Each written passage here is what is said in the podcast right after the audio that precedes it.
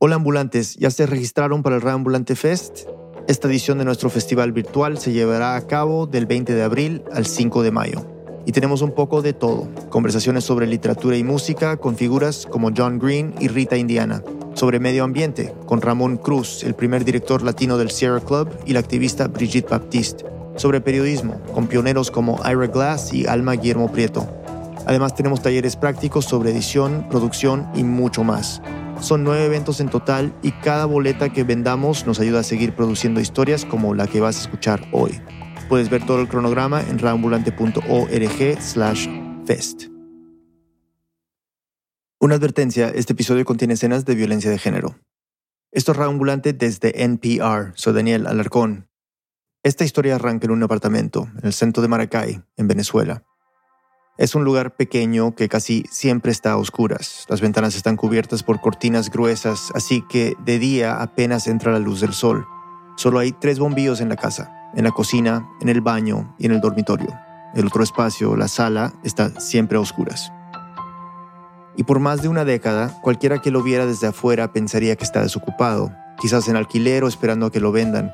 Los vecinos nunca ven a nadie, ni en el pasillo, ni asomado en la ventana. Solo escuchan a veces el murmullo de una radio que suena muy bajito.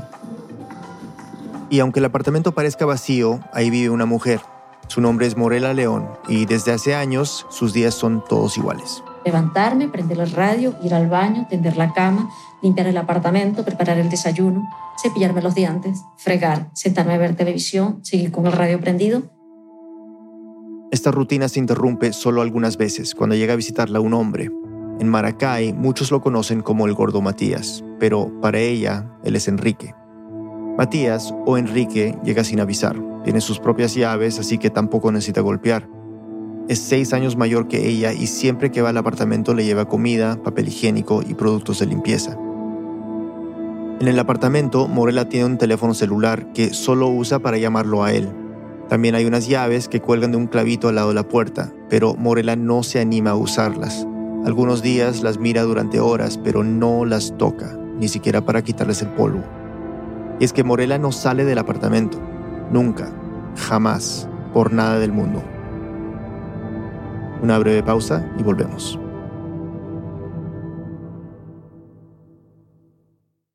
Este mensaje viene del patrocinador de NPR, CarMax. Imagina comprar un auto a tu manera, en línea, desde la comodidad de tu hogar, en persona en el lote o una combinación de ambos. CarMax te permite elegir cómo comprar. Incluso llevan tu auto a la puerta de tu casa en mercados selectos. Y sin importar cómo compres, CarMax te tiene cubierto gracias a una garantía de reembolso de 30 días o 1500 millas. Conoce más y empieza a comprar en carmax.com. CarMax, reinventando la compra de autos. Estamos de vuelta en Radio Ambulante. Esta historia fue producida por Emilia Herbeta y reporteada por Mariana Zúñiga. Mariana nos cuenta. La vida de Morela no siempre fue así. Nació en 1970 en Valencia, como a una hora de Maracay. Eran cinco hermanos, cuatro mujeres y un hombre, y Morela era la menor. Y aunque sus papás se separaron cuando ella todavía era pequeña, tuvo una infancia feliz. Su papá los llevaba a pasear y el resto del tiempo estaban con su mamá, que se encargaba de que todo en la casa estuviera bien. Además, ella tenía dos trabajos, era docente y abogada, y llevaba todo con bastante rigor. Era estricta con sus hermanos, pero con Morela sentía una especie de debilidad. Era la consentida de todos. Cuando era adolescente, Morela vivía con su mamá y dos de sus hermanas en un conjunto residencial. Durante la semana iba al colegio y los fines de semana se encontraba con sus amigas en el cine o en los centros comerciales. Otras veces iba a la piscina o a la playa con sus hermanas. Le encantaba tomar sol. En junio de 1987, cuando tenía 17 años y estaba a punto de graduarse del colegio, viajó a Maracay con una amiga. Las dos tenían planes de estudiar turismo allí, y un amigo se ofreció a llevarlas. Llegaron a la ciudad, estuvieron un rato en el apartamento de su amigo y después buscaron una parada de autobús para ir hasta el centro. Querían aprovechar el día para buscar información sobre la carrera y conocer la ciudad. Después de todo, sus planes eran mudarse allí juntas en unos meses. Mientras esperaban el autobús, un chico paró su carro junto a ellas. Este hombre joven nos pregunta, hola, ¿para dónde van? Y entonces yo le contesto, mira, nosotros vamos hacia el centro. Él les explicó que si querían ir hacia allá estaban en el lado equivocado de la calle y se ofreció a llevarlas. Morela y su amiga se miraron y después de un momento, bueno, se subieron al carro. En el camino se presentaron. Les dijo que se llamaba Enrique y les preguntó de dónde eran. Morela le contó que venían de Valencia y que tenían planes de estudiar allí, en Maracay. Se fueron conversando todo el camino y él les fue mostrando la ciudad. Su amiga no hablaba demasiado, pero a Morela Enrique le llamó la atención desde el primer momento en que se subió al carro. Le pareció atractivo.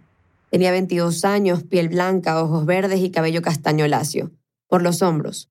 Era alto y bastante grande. La doblaba en tamaño. A Morela algo en especial la cautivó. Es un hombre que tiene una voz realmente impresionante, voz casi como de locutor, además de que era bastante sonriente, siempre iba en el camino hablando y sonriendo y muy relajado. Cuando llegaron al centro, él les pidió el número de teléfono. Morela, sin dudarlo, se lo dio y él le dio una tarjeta. Entonces yo veo que en la tarjeta dice Matías, la inicial E, Salazar. Matías Enrique Salazar. Ese era su nombre completo. Después de intercambiar números, se bajaron del carro. Cuando nosotros nos despedimos, él me dijo, un día de esto te llamo. ¿Quién quita que yo vaya a Valencia y entonces podamos salir a pasear? Esa tarde Morela y su amiga regresaron a Valencia y esa misma noche Enrique la llamó. Conversaron un rato y al día siguiente la volvió a llamar. Empezó a llamarla todos los días y menos de dos semanas después la visitó en Valencia.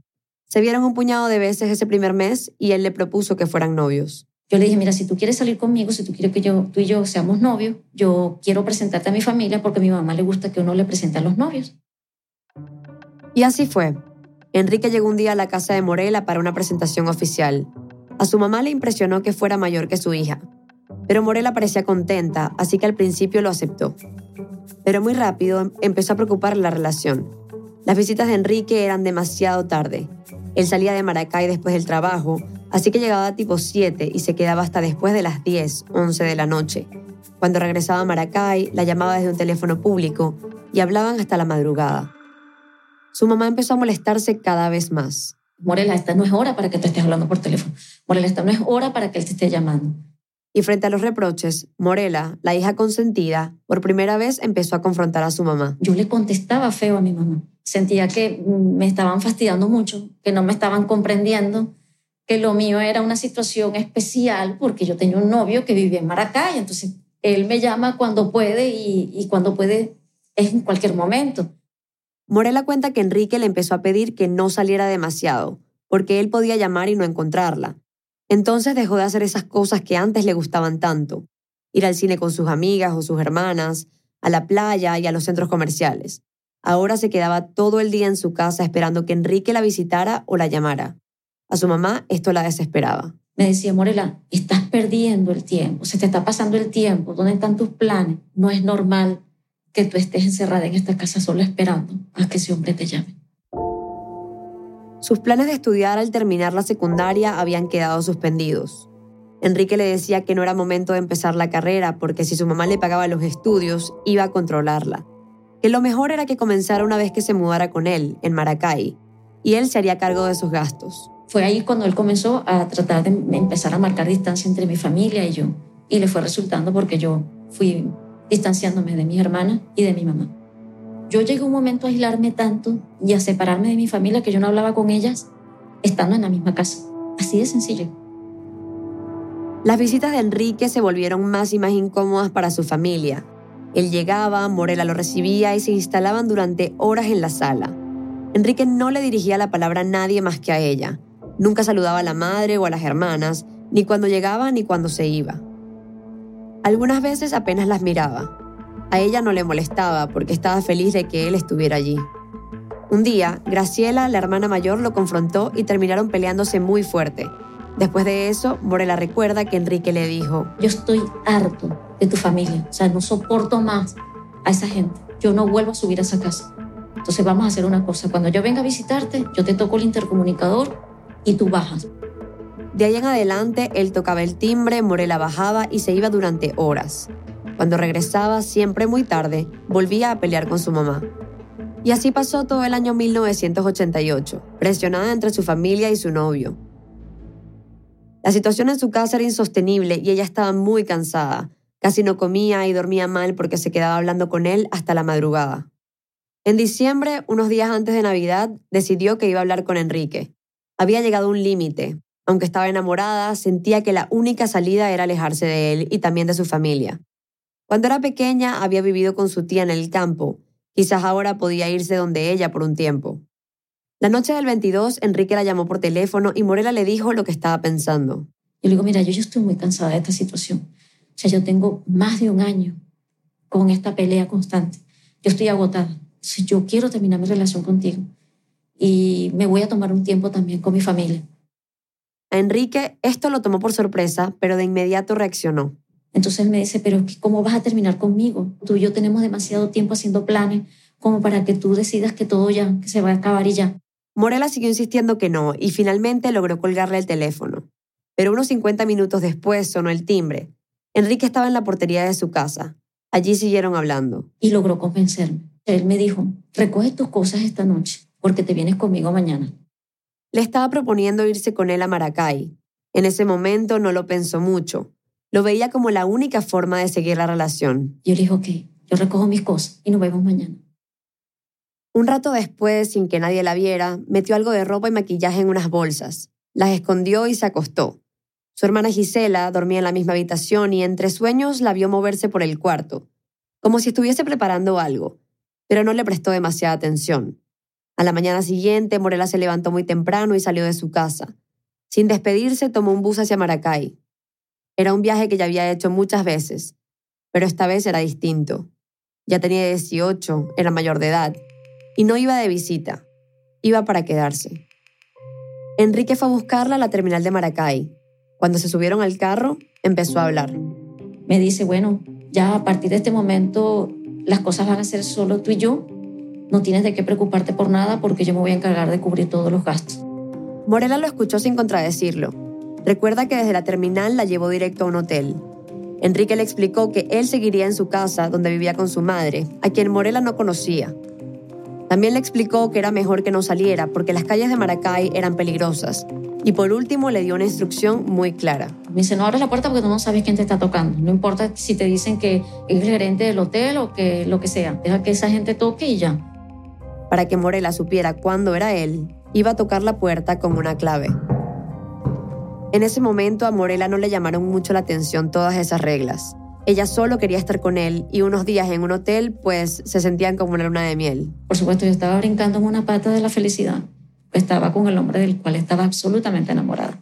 Ya por fin estaba concretando lo que muchas veces hablamos por meses de cómo iban a ser las cosas una vez que estuviésemos juntos. Estuvo dos semanas en esa habitación. No salía nunca. Se pasaba el día en la cama mirando televisión esperando a que él llegara. Enrique iba a visitarla por las noches y a veces se quedaba a dormir. Llevaba comida para que cenaran juntos y para que ella comiera al día siguiente. Dos semanas después la llevó a otro hotel. No era un hotel de lujo, pero era cómodo, lindo. Y ahí Morela siguió con la misma rutina. No salía ni hablaba con nadie más que con él. Y cuando finalmente él llegaba, ella se ponía feliz. Estuvo dos meses más allí hasta que un día Enrique la llevó a un lugar en el centro de Maracay. Morela me lo describió como un espacio pequeño, que no llegaba a ser un apartamento y era más bien una habitación con puerta de salida independiente. Cambiaba de lugar, pero no de rutina, y dependía de Enrique para todo. Estaba allí cuando una tarde, tres meses después de que ella dejara su casa, Enrique le dijo que tenían que hacer una llamada. Como en esa habitación no había teléfono, la llevó hasta una cabina pública. Lo que le pidió la sorprendió un poco, que llamara a su mamá. Y yo le pregunté que por qué me dice, porque tu mamá fue a mi casa a preguntar por ti, entonces está molestando a mi familia. Marcó el número de su casa y del otro lado contestó una de sus hermanas. Y yo le digo, pásame a mi mamá.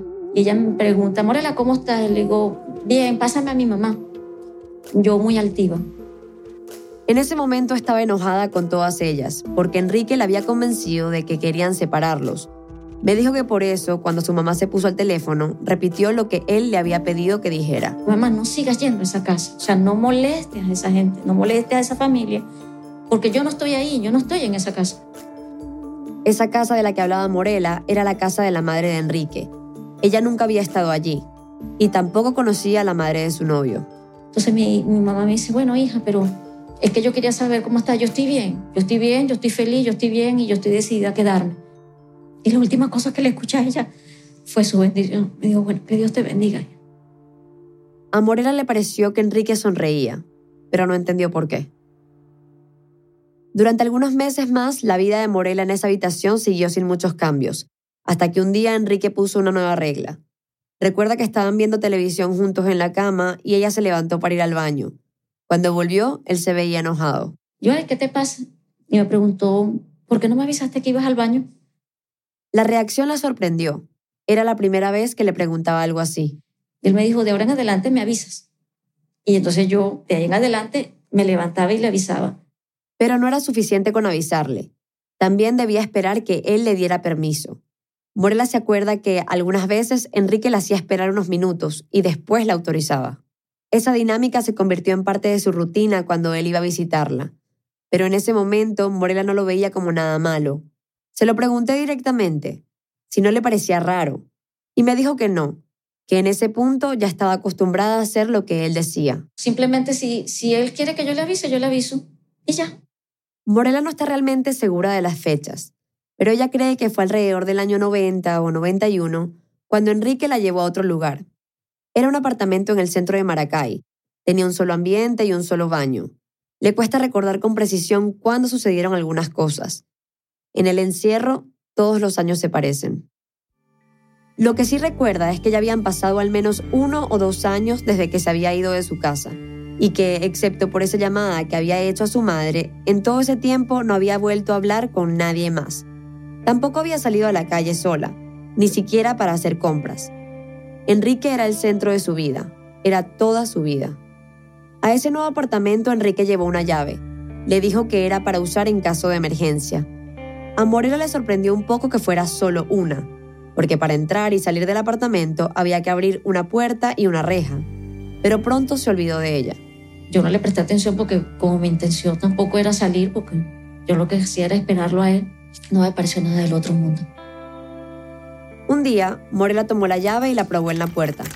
Como no funcionó, la volvió a poner en el mismo lugar. Más tarde llegó Enrique. Cuando él llega, él me reclama. Me dice, ¿por qué agarraste la llave? Y yo me puse nerviosa, porque yo no entendía cómo es que él se había dado cuenta que yo había agarrado la llave. Y como me, me dio miedo, le dije, no, yo no agarré la llave. Pero Enrique insistió. Me dice, claro que agarraste la llave. ¿Para qué agarraste la llave? Ella seguía negándolo, pero Enrique no le creía, así que terminó aceptándolo. Le dijo que sí, que solo había querido probarla. Enrique reaccionó. Entre agarrarme por el pelo, agarrarme por la nuca y doblarme, apretarme mientras me tenía con la, con la espalda doblada hacia abajo. Morela recuerda que todo duró casi una hora. A partir de ese momento, de ese evento con la llave, yo caí en cuenta de que yo le tenía miedo. Y el cambio no fue solo en ella. Incidentes violentos como el de la llave empezaron a ser más frecuentes. Cada vez que se enojaba por alguna razón, Enrique la tomaba de los brazos y la sacudía tan fuerte que le dejaba moretones. Otras veces le rodeaba el cuello con las manos. Y sé que me asfixiaba hasta casi desmayarme porque yo perdía noción de lo que estaba pasando a mi alrededor. Entonces Morela empezó a ser mucho más cuidadosa con sus movimientos. Cuidaba lo que hacía y lo que decía, Pensaba que si se comportaba como Enrique quería, las cosas iban a estar siempre bien. Y no eran solo ideas suyas. Me lo decía una y otra vez. Es que si las cosas salen mal es porque tú no haces lo que sabes que tienes que hacer. Y ahí estaba yo en el compórtate como a él le gusta porque si él se molesta la culpa es tuya. Morela recuerda que fue en 1992 cuando Enrique volvió a cambiarla de lugar. Ya tenía 22 años y era la cuarta vez que la movía. Cada vez que la mudaba, las reglas eran las mismas. No salir y no hablar con nadie. Esa vez la llevó a un apartamento en la urbanización Los Amanes, que era solo un poco más grande que el anterior. Y allí, de nuevo, dejó unas llaves. Pero estas llaves ya tenían un significado diferente para ella. No eran una posibilidad de salir. Por el contrario, se convirtieron en una tortura psicológica. Se obsesionó con ellas. Jamás las limpiaba ni las tocaba rogaba para que se ensuciaran. Cuando por fin eso empezó a ocurrir, yo respiraba tranquila, porque él llegaba y entonces veía que las llaves estaban sucias con telaraña y ya no me miraba con sospecha. Cada día que pasaba se sentía más deprimida. Ya era claro que muchas de las cosas que su mamá le había dicho sobre Enrique eran ciertas. Veía cómo se me estaban pasando los años y no estaba haciendo nada con mi vida. veía cómo mi relación con él no era ni la sombra de lo que habíamos hablado durante meses. No podía hablar de esto con él ni con nadie. Y recuerda que cada vez que intentaba decirle que no era feliz, que siempre estaba sola, él se enfurecía. Él me decía, bueno, ese eres tú que te estás sintiendo mal porque yo estoy bien. Yo estoy bien, para mí las cosas están bien. Mira, dime qué te falta. No te falta nada. Para ese momento, a mediados de los 90, las visitas de Enrique ya no eran tan frecuentes. Solo pasaba dos o tres veces por mes a dejarle comida y productos de limpieza. Ella no tenía cómo saber en qué momento llegaría. Pasó toda esa década encerrada, sin que nada cambiara demasiado. En esos 10 años apenas salió un par de veces para ir al médico, pero nunca sola. Enrique la recogía en su carro y la acompañaba en todo momento. Recuerda que una de esas veces le costó mucho salir del apartamento. Era como si ya no supiera cómo estar en la calle. Cuando él va a abrir la puerta del apartamento, yo empiezo a temblar. Empiezo a temblar y empiezo a llorar. Y él me dice, tranquila, que estás conmigo. Morela recuerda que a principios de los 2000 Enrique dejó en el apartamento un teléfono celular. Era uno de esos con tapita que servían para enviar y recibir mensajes de texto, pero que todavía no tenían acceso a Internet. Ella nunca había visto uno de esos aparatos antes. Enrique agregó su número para que pueda llamarlo apretando un solo botón, y le dijo que cuando él la llamara aparecería un mensaje en la pantalla. Así sabría que era él. ¿Y qué era lo que decía en la pantalla? Te quiero. Te quiero mucho. Morela no terminaba de entender cómo funcionaba ese aparatico y temía que si llamaba a alguien más, él iba a enterarse. Él mismo se lo había dicho. Yo tengo el control de este teléfono. Yo sé quién llama y quién no llama. Podría haber llamado a su familia. Recordaba el número de la casa, pero no solo le daba miedo la reacción de Enrique. Después de tantos años, también temía que no quisieran verla. Un día de agosto de 2002, Enrique fue a verla y le ordenó que juntara un poco de ropa. Tenía que dejar el apartamento mientras hacían reparaciones en el techo. Como siempre, Morel obedeció. Puso algunas prendas en una bolsa, lo justo para pasar algunos días fuera, y se llevó con ella las almohadas y la radio. Salieron del edificio por la noche en el carro de Enrique. Morela llevaba cuatro años sin salir y en la oscuridad apenas alcanzó a vislumbrar cuánto había cambiado la ciudad en todos esos años. Se había enterado de algunas cosas por la televisión y la radio, el Caracazo en el 89, el intento del golpe de Estado en el 92, el ascenso de Chávez en el 99, las protestas callejeras. Pero aunque su país cambiaba, su vida seguía igual, de encierro en encierro. El nuevo apartamento estaba en un conjunto residencial muy grande llamado Los Mangos. Eran seis torres y ella estaría en el cuarto piso de la torre C. Cuando llegaron estaba a oscuras. Había un colchón en el piso y las ventanas estaban cubiertas con cortinas gruesas. Morela me dijo que esa noche Enrique la dejó allí y se fue. Al día siguiente volvió para dejarle comida y unos días más tarde le llevó algunas cosas para limpiar el apartamento, que estaba muy sucio. Ella se sentía incómoda en ese nuevo lugar, pero cada vez que le preguntaba a Enrique cuánto faltaba para volver, él le decía que había que esperar un poco más. En algún momento se dio cuenta de que ya no volvería al apartamento anterior. En ese nuevo lugar, Morela se movía sigilosa, como un fantasma.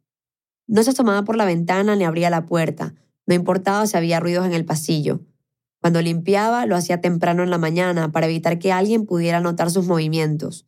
Cuando escuchaba la radio o miraba la televisión, lo hacía con el volumen muy bajo. Porque él me decía, no quiero que molestes a los vecinos. No quiero que los vecinos estén viniendo para acá, están reclamando porque tú estás molestando. En marzo de 2003, siete meses después de llegar a ese apartamento, Morela cumplió 33 años. Y luego 34 y luego 35. Y seguía allí cuando cumplió 40. Y también cuando cumplió 49. 17 años repitiendo una rutina de la que no se despegaba nunca. Se despertaba muy temprano y escuchaba siempre el mismo programa, un clásico venezolano.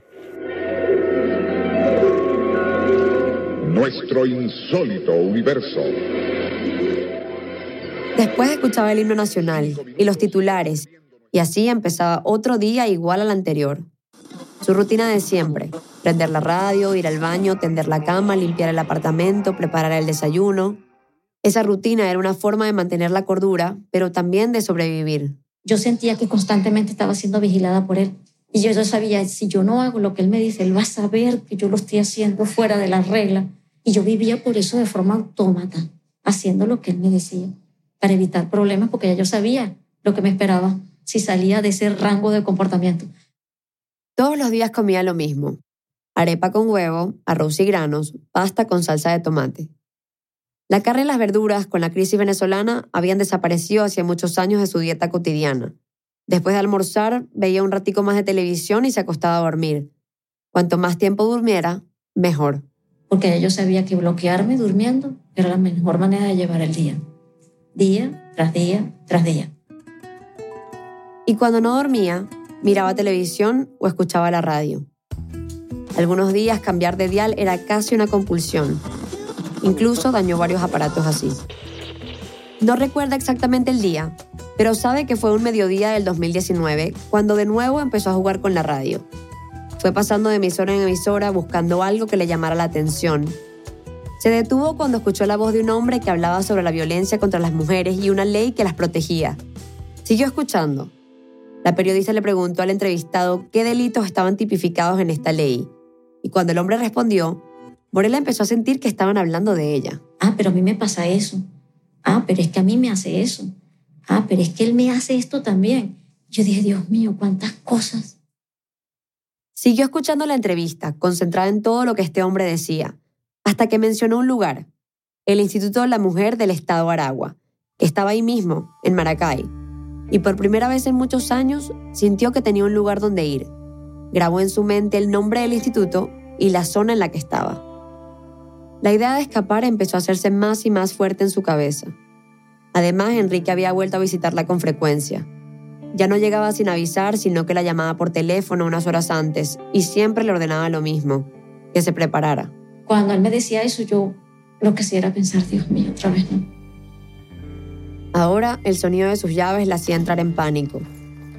Cuando él llegaba, ella debía salir de su cuarto, atravesar la sala y recibirlo. Después, él caminaba hasta la habitación. Fue la peor etapa, porque nosotros estuvimos bastante tiempo sin tener encuentro íntimo. Y esos últimos meses él volvió a buscarme. Yo al principio lo rechacé, las primeras tres veces, pero después él no aceptaba un no por respuesta. Yo decido entonces que mi salida era esa, salir del apartamento e ir a ese lugar para buscar ayuda. Ese lugar sobre el que había escuchado en la radio. Una pausa y volvemos.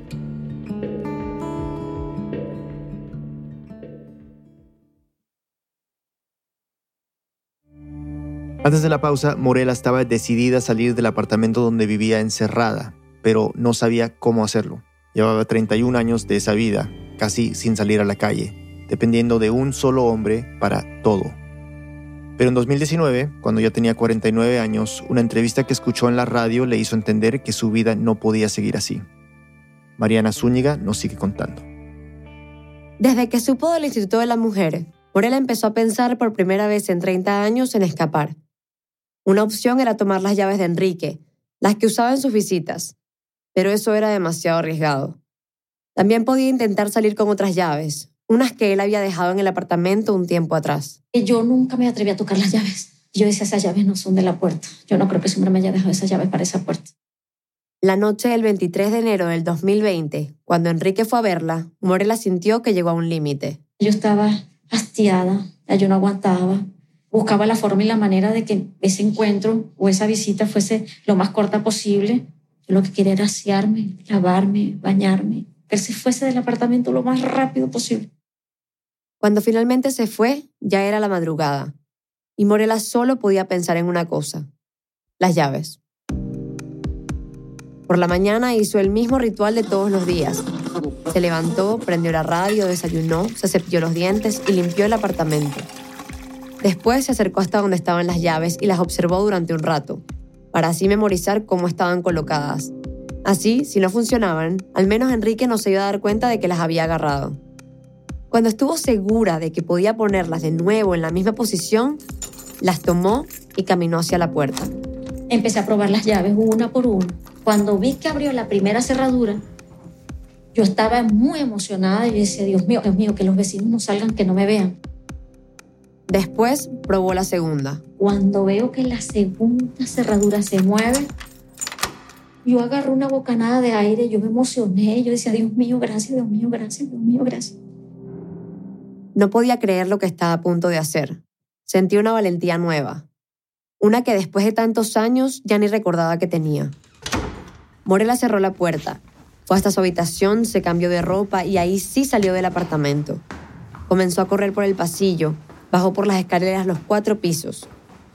En la planta baja se topó con una puerta y un vigilante sentado frente a un escritorio. Yo no sé qué fue lo que él vio en mí, que él me preguntó, ¿quiere que le abra? Le digo, sí, sí, por favor. Cuando le abrió, Morela salió caminando, simulando estar tranquila, sin apurar demasiado el paso. Y apenas pongo pie en calle, empiezo a correr hacia la avenida. Paso la avenida y voy a un negocio y pregunto, ¿dónde queda Calicanto? Calicanto, la zona donde había escuchado en la radio que quedaba el Instituto de la Mujer.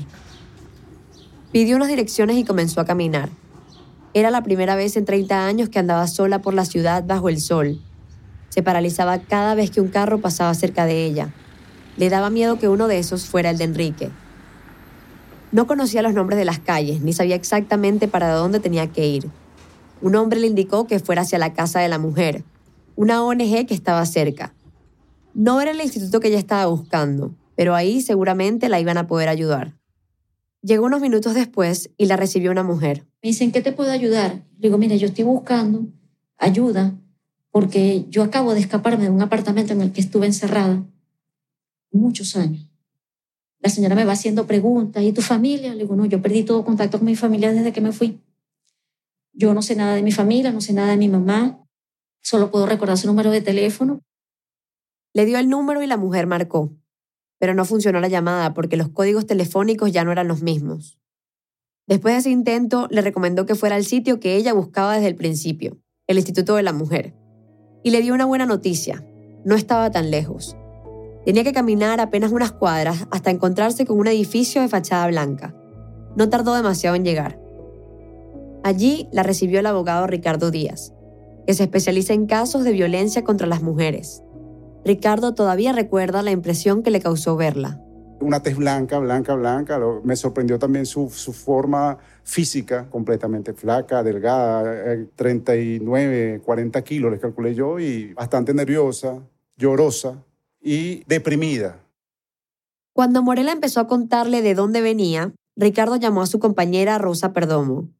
En ese momento ella trabajaba como abogada allí y estaba encargada de la atención a las víctimas. A Rosa le impresionó la forma de hablar de Morela. Era un tono de voz casi que no se escuchaba. Era muy, muy bajito, casi anormal, porque lo hacía con temor, lo hacía con miedo. Durante varias horas, Morela les contó todo lo que acabamos de escuchar los años de noviazgo, la huida de la casa, los hoteles, los apartamentos, el encierro, los golpes, las llaves, el miedo. Un miedo tan grande que ni siquiera se le ocurría denunciar a Enrique. Y yo les decía, pero es que yo no quiero tener problemas con él, o sea, yo no quiero que él tenga problemas legales. Para mí tener problemas con él era entrar en su círculo de control y de agresividad. Rosa fue la primera en explicarle que había sido víctima de delitos muy graves durante años pero que ahora estaba a salvo. Me dice, quédate tranquila, que ya tú saliste de eso. O sea, ya de aquí en adelante tu vida es otra. Después de escuchar su relato, llevaron a Morela a que hiciera la denuncia en la policía y en el Ministerio Público. El caso lo tomó la Fiscalía 25 de Maracay. Por razones del proceso nos pidieron que no revelemos dónde la cogieron, pero Rosa y Ricardo nos confirmaron que ese fin de semana estuvieron todo el tiempo con ella Rosa recuerda que Morela pedía permiso hasta para ir al baño. El lunes, cuando ya llevaba tres días fuera, la acompañaron hasta el Ministerio Público, porque la fiscal quería hablar con ella. Entraron juntos, Morela, Rosa y Ricardo. Estaban sentados esperando a la fiscal cuando Morela escuchó que alguien se acercaba. Y mi sorpresa es mayúscula porque yo que estoy en la sala de espera y él entra. Él, Enrique. Pasó caminando frente a ella, y se detuvo en un escritorio a unos pocos metros de donde estaba sentada, dándole la espalda. El miedo la paralizó. En ese momento lo que hacía era ver para los lados, ni siquiera lo veía a él. O sea, yo le estaba viendo era las piernas. Yo no me atreví a verle la cara. Solo pudo estirar el brazo hasta donde estaba Ricardo. Morela me, jaló la, me aló la camisa por detrás. Y eso enseguida encendió mis alarmas. Ricardo se paró frente a Morela, como resguardándola, y abrió la puerta del despacho de la fiscal. Y yo entro como una trompa en la oficina y le digo, doctora, que él está aquí. Me dice, sí, bueno, está bien, tranquila, tranquila, déjame que yo me encargo de eso, pero mira quién está aquí. Recién en ese momento, Morela notó que en el despacho había otras personas. Yo las veo, yo veo que son dos señoras morenas y me saludan. Y hola, Morela, me dice. Yo, hola. No entendí por qué me estaban saludando. Entonces la doctora me dice, Morela, ¿no las reconoce? Morela se quedó mirándolas en silencio. No tenía mucha gente a quien reconocer. Podía contar con los dedos de una mano las personas que había visto en los últimos 30 años. La gente a la que había conocido antes de su encierro, bueno, ya parecían de otra vida. La fiscal esperó unos segundos y entonces se lo dijo. Ya son tus hermanas. yo no, doctora. En medio del despacho de la fiscal, rodeada de caras extrañas, Morela trataba de conectar los recuerdos que tenía de sus hermanas jóvenes con estas mujeres que estaban paradas frente a ella. La muchacha me dice, sí, Morela, somos nosotros. Yo no, no puede ser, no puede ser. Me dicen, claro, yo no puede ser. Hasta que una de ellas se rascó la cara. Morela podía llevar una vida sin ver a su hermana Gisela, pero no había olvidado la forma en que se tocaba la cara. Siempre igual, desde que era una niña. Ese gesto tan mínimo fue como un flash. Yo dije, esa es Gisela. Y así fue como yo reconocí a mi hermana. O sea, si mi hermana no se rasca la cara, yo hubiese seguido diciendo, no, no, no puede ser. Era demasiado para procesar tan rápido. Hacía solo tres días estaba encerrada en un apartamento casi oscuras y ahora su hermana Graciela, la mayor, se acercaba a ella con los brazos abiertos. Se fundieron en ese abrazo mientras Gisela a su lado las miraba en silencio. De cierta forma, ella también dudaba de que fuera cierto. Esta es Gisela. Cuando yo volteo a verle y veo a esa persona cadavérica ahí temblando, una ancianita, yo veo una ancianita. No sabíamos la historia, pero solamente con verse su físico reconocías un ser humano en total desgracia. Eso era algo terrible. No podía creer que ese ser humano era mi hermanita. Hasta que ella también la abrazó. Y ahí sí reconoció en esa mujer casi desconocida la energía de su hermana menor. Y empezamos a hablar, me empezaba en forma atropellada a preguntarnos sobre nuestras vidas, mucho. Una mañana muy, muy inenarrable. Cuando por fin entendió que estas mujeres eran sus hermanas, le dio una necesidad, una urgencia por saberlo todo. Todo lo que había pasado con su familia en esos 31 años. Preguntaba sobre todo por una persona. ¿Y mi mamá? Mi mamá vino once, mi mamá. Pero nadie le respondía.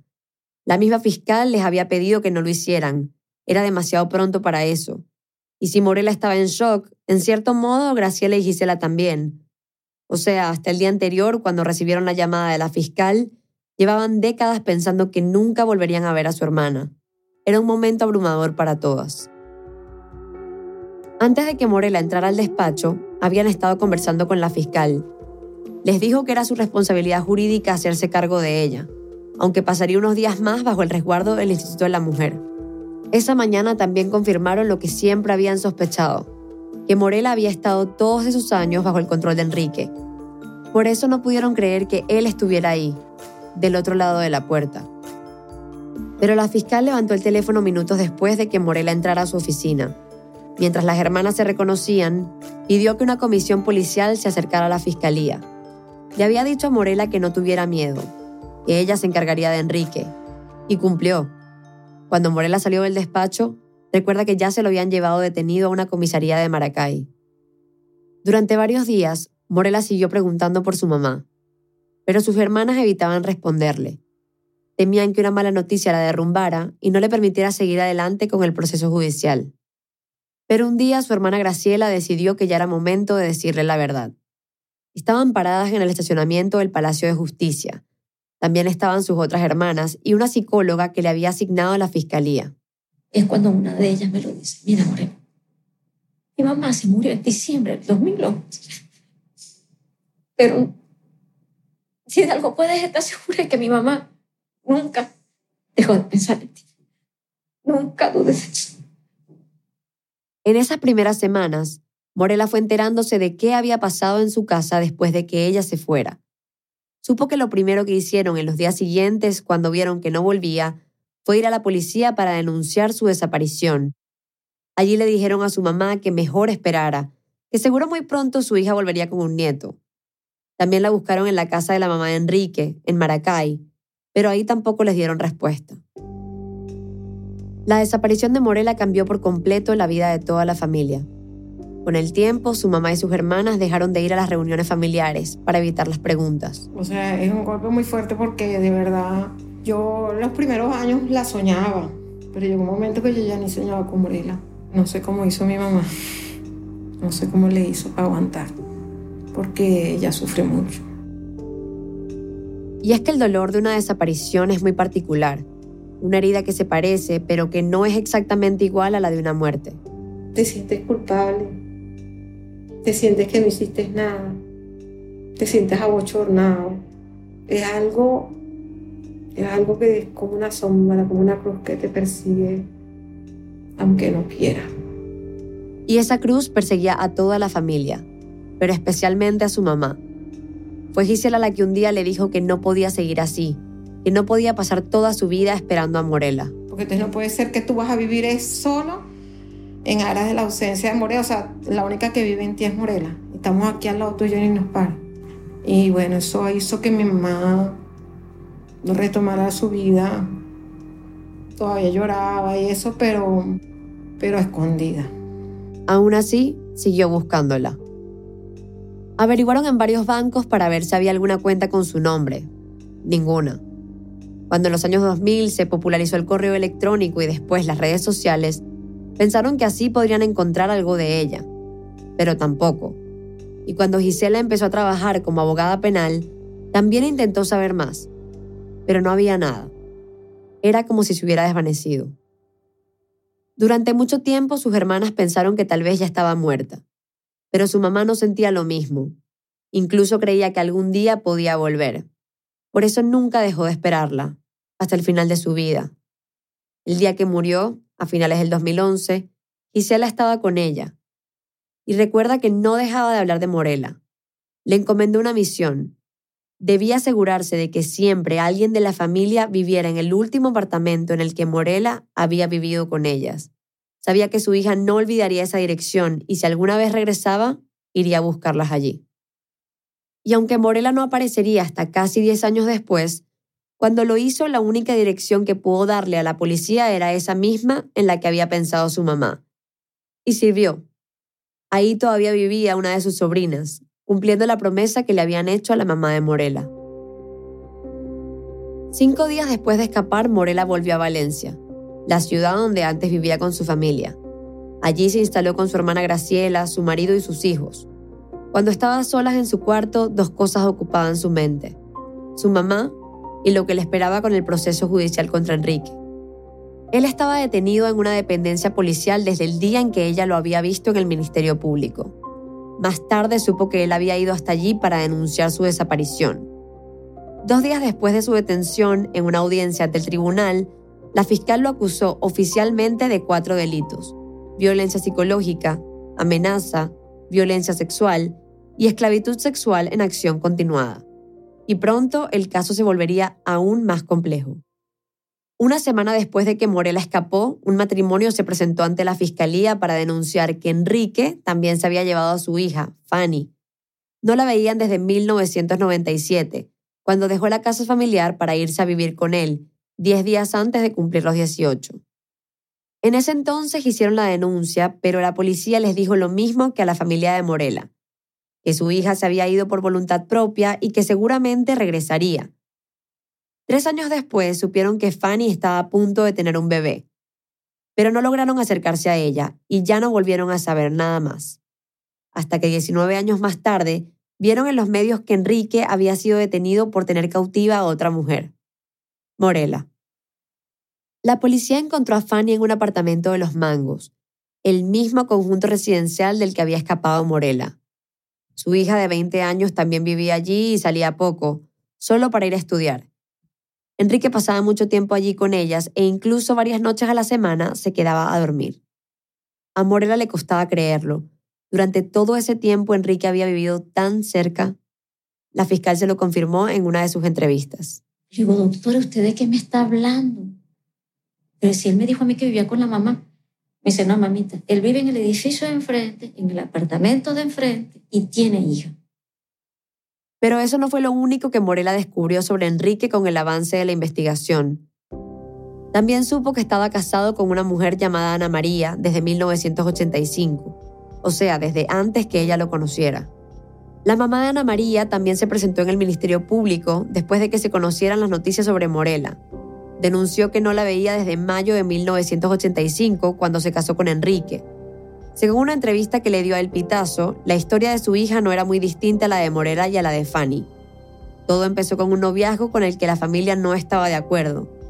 Se casaron en mayo de 1985 y desde ese día no la volvieron a ver. Después de la denuncia, la fiscal ordenó que sacaran a Ana María de la casa donde vivía con Enrique y la devolvieran a su familia mientras le realizaban unas pruebas psicológicas. Su mamá le contó al pitazo que la mujer con la que se encontró era muy distinta a la chica que se había ido de su casa. Dijo que su hija era una joven alegre, deportista, muy activa y que ahora se había encontrado con una mujer abstraída, algo ausente, que solo hablaba de su marido. Ana María estuvo con su familia tres días, pero después quiso regresar a su casa. Desde allí grabó un video de cinco minutos y lo envió a los medios. Hola, soy Ana María, la esposa de Matías Enrique Salazar Su versión era distinta a la de su mamá. O sea, yo puedo salir, entrar, es más, yo tengo la llave de la casa. Lo que pasa es que yo no soy de esas personas de que salen a la calle porque, bueno, yo soy así. En ese punto, el caso ya era una de las principales noticias del país y todos los programas de televisión hablaban del tema. Hay conmoción en Venezuela por el caso de una mujer a quien su pareja mantuvo encerrada y secuestrada durante 31 años. Un calvario al que este hombre conocido como el gordo Matías sometió a tres mujeres más. En este contexto, en febrero del 2020, el entonces abogado de Enrique dio una conferencia de prensa. Ese día, frente a un grupo de periodistas, el abogado dijo que las denuncias de Morela y Fanny eran parte de un complot internacional. Son manipuladas por ciertas personas del extranjero y habló de una campaña de desprestigio orquestada desde Perú, España y Estados Unidos. La venganza contra Matías viene internacionalmente desde Perú. También dijo que la poligamia no es delito en Venezuela, que lo único que había hecho Enrique o Matías era eso, tener tres familias, pero que ninguna de ellas había estado secuestrada. Porque la señora Morela tenía su juego de llave, tenía su carro, tenía su celular. Si usted ve bien el expediente, verificará y constatará que tiene, ella tiene sus dos llaves. Entonces, ¿no me explico? ¿Cuál secuestro? Lo cierto es que el abogado Enrique no fue el único que puso en duda la versión de Morela. En las redes sociales muchos preguntaban lo mismo. ¿Por qué nunca había intentado escapar? Muchas víctimas de violencia de género suelen recibir preguntas como estas. ¿Por qué no se fueron? ¿Por qué no pidieron ayuda? Ana Lucía Jaramillo Sierra, psicóloga especializada en violencia, pareja y familia, también ha escuchado este tipo de comentarios muchas veces. Ana no ha tratado a Morela, así que no puede hablarnos de sus procesos internos, ni de los de Enrique, pero sí ha estudiado bien cómo es que un noviazgo puede transformarse en una relación de control, sometimiento y sumisión. Lo primero que nos explicó es que un control así de extremo no aparece de un momento para el otro. Suele ser un proceso gradual te aísla de tus amigos, te aísla de tu familia, te aísla de tus redes de apoyo, te maneja tus cuentas, te maneja tu movilidad, te maneja la posibilidad de, hacer las cosas que te gustan para tu desempeño profesional y eso puede ser eh, educación, trabajo o cualquier otra ocupación. Y en algunos casos, los más extremos, ese control puede llegar a ser total. Es una relación en donde lo más grave no es la violencia, sino que te tienen coercionada tu vida y te tienen privados de todos tus derechos. Y muchas veces esto se da no por la fuerza, sino por la manipulación, por la coerción, por la amenaza de cosas que no te va a dejar hacer o no vas a poder hacer, o porque te empiezan a convencer que, que tú realmente vales menos y no eres capaz. Cada nuevo acto de control se suma al anterior, hasta que se naturalizan Primero no salir, después no atender la puerta, más tarde no ir al baño sin permiso. Y este control es muy potente, porque en un momento ya ni siquiera viene desde afuera. Llega un momento en que es el control por dentro, si hay una internalización de la voz del otro. Se vuelve el agresor viviendo por dentro, habita por dentro, eh, y esa es la voz que se vuelve cada vez más dominante. Por eso, una vez dentro de una relación así, salirse es muy difícil. A pesar de que después de 31 años, Morela sí había logrado escapar físicamente, en los primeros meses de libertad el encierro de cierta forma seguía dentro suyo. Su hermana Gisela, por ejemplo, recuerda que al principio seguía comportándose como si aún estuviera prisionera. Y ella todo pedía permiso y veía para el piso. Tú medio hacías algo, no sé qué, y ella se ponía como recogidita, le daba pena todo. Se pasaba el día encerrada, le costaba socializar. Ya no sabía cómo actuar cuando estaba con otras personas. ¿Qué anécdota puedo compartir si no viví nada? No tengo viajes que contar, o vacaciones, o episodios o cosas de trabajo, compañeros, a ver, nada, no tenía nada que decir. También lloraba mucho. Y es que al duelo por su madre se sumaba el duelo por todo un mundo que se había desvanecido mientras ella no estaba. Los parientes que habían muerto, los amigos que se habían ido del país. Todas las noticias me cayeron de golpe. Una y otra y otra vez le pregunto a mi hermana, ¿qué fue lo que pasó con esto? ¿Qué fue lo que pasó con otro? Y mi hermana, con toda la paciencia del mundo, me vuelve a contar. En marzo del 2020, dos meses después de escapar, Morela cumplió 50 años. En ese festejo no estuvo esa familia que ella recordaba, pero sí una nueva, formada por sus sobrinos y sobrinas que habían crecido escuchando historias sobre ella y viendo sus fotos. Ellos le enseñaron a usar algunas cosas básicas de este nuevo mundo, los celulares inteligentes, por ejemplo. De repente me encontré con un teléfono de pantalla táctil y yo me complicaba mucho, porque decía, pero con esta cosa uno no la puede agarrar porque cualquier cosa que uno agarra en la pantalla se me mueve. Sus sobrinos le enseñaron a hacer llamadas, abrir el correo electrónico, chatear y navegar por Internet. Una de las primeras cosas que hizo fue entrar a YouTube. En sus últimos años de encierro, ella ya había oído en la radio alguno de estos nombres, Twitter, Facebook, y estaba en eso, aprendiendo a vivir en el siglo XXI cuando llegó la pandemia. El 13 de marzo del 2020, Venezuela declaró el estado de alarma. Morela iba en el carro con una de sus hermanas y sus sobrinos cuando escuchó el anuncio de las medidas de confinamiento. Y yo decía, no puede ser, o sea, no puede ser, o sea, yo me voy a tener que encerrar otra vez, no puede ser. Una cosa increíble, seis semanas fue lo único que yo pude disfrutar, entre comillas, de no saber lo que era el confinamiento seis semanas para pasar de un encierro a otro. Pasó gran parte del 2020 confinada. Los primeros meses casi no salía de su cuarto. Le costaba incluso salir a caminar. Pero poco a poco sus hermanas lograron sacarla de ese letargo. El celular que le dieron también le abrió todo un mundo nuevo. En Facebook buscó a sus amigos del bachillerato. Al principio no encontró a nadie y ella tampoco se animaba a poner su nombre en su cuenta. Lo hizo recién a comienzos del 2021 y enseguida recibió una solicitud de amistad. Cuando veo el nombre y es una compañera de clase y en eso le mando la respuesta y me manda ella respuesta y todo fue por Facebook y cuál es mi sorpresa que el día siguiente son otras dos amigas y después otra. En pocos días se puso en contacto con varias de sus amigas del bachillerato y cuando las medidas sanitarias lo permitieron, hasta se reunió con ellas en persona. La vida empezó a moverse de nuevo. Consiguió un empleo como ayudante de cocina en una pizzería y poco a poco fue perdiendo el miedo a salir a la calle sola. Cuando la entrevisté por primera vez en mayo del 2021, todavía trabajaba allí. Ya se ubicaba bien en la ciudad, pero aún le costaba hacerse escuchar. Hablaba bajito, como en sus días en los mangos. Volví a hablar con ella en febrero del 2022, cuando estábamos por cerrar esta historia. Quería saber qué había pasado en todo ese tiempo y cómo había vivido ese año de libertad reducida por la pandemia. Fue difícil coordinar la charla porque había conseguido un trabajo nuevo en una pequeña empresa y tenía muy poco tiempo libre. Sonaba más animada. Incluso sentí que ella hablaba más fuerte. Me contó que la primera semana en su nuevo empleo no durmió. Temía no hacerlo bien. Después de pasar 30 años encerrada sin hablar casi con nadie, tendría que atender a desconocidos sentada detrás de un computador. Morela me dijo que le costó mucho conseguir ese empleo con 50 años y casi sin experiencia laboral. Al final, una persona cercana la ayudó a encontrarlo. Sus hermanas la siguen apoyando con todo, pero hay cosas que fueron y siguen siendo difíciles, sobre todo la falta de asistencia psicológica, que se cortó cuando empezó la pandemia y nunca más se reanudó. Del proceso judicial contra Enrique sabe poco, mucho menos de lo que le gustaría. Como hoy vive en Valencia, su único contacto con la fiscalía es por WhatsApp. Y según me contó, la fiscal le dice que todo va bien, pero que prefiere no compartir datos sensibles por esa vía. Y Morela no tiene dinero para viajar a Maracay. No sabe quién ha declarado en las audiencias ni cuándo.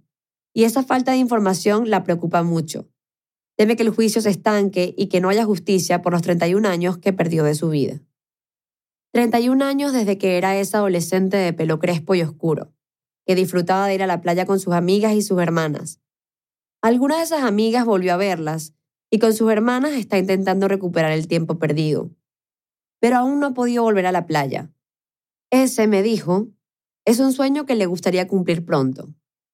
Volver a ver el mar.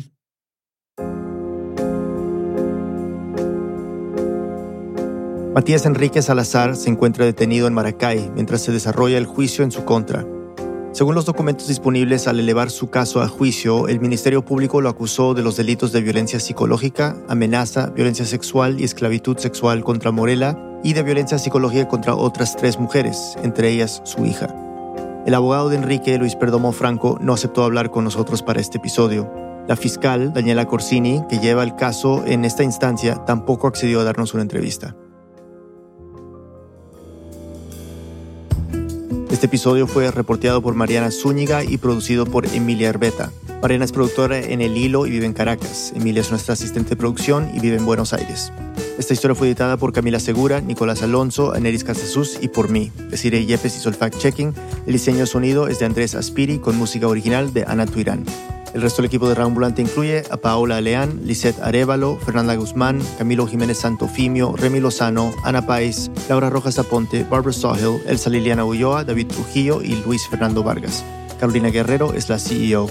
Rambulante es un podcast de Rambulante Studios, se produce y se mezcla en el programa Hindenburg Pro. Rambulante cuenta las historias de América Latina. Soy Daniel Alarcón. Gracias por escuchar.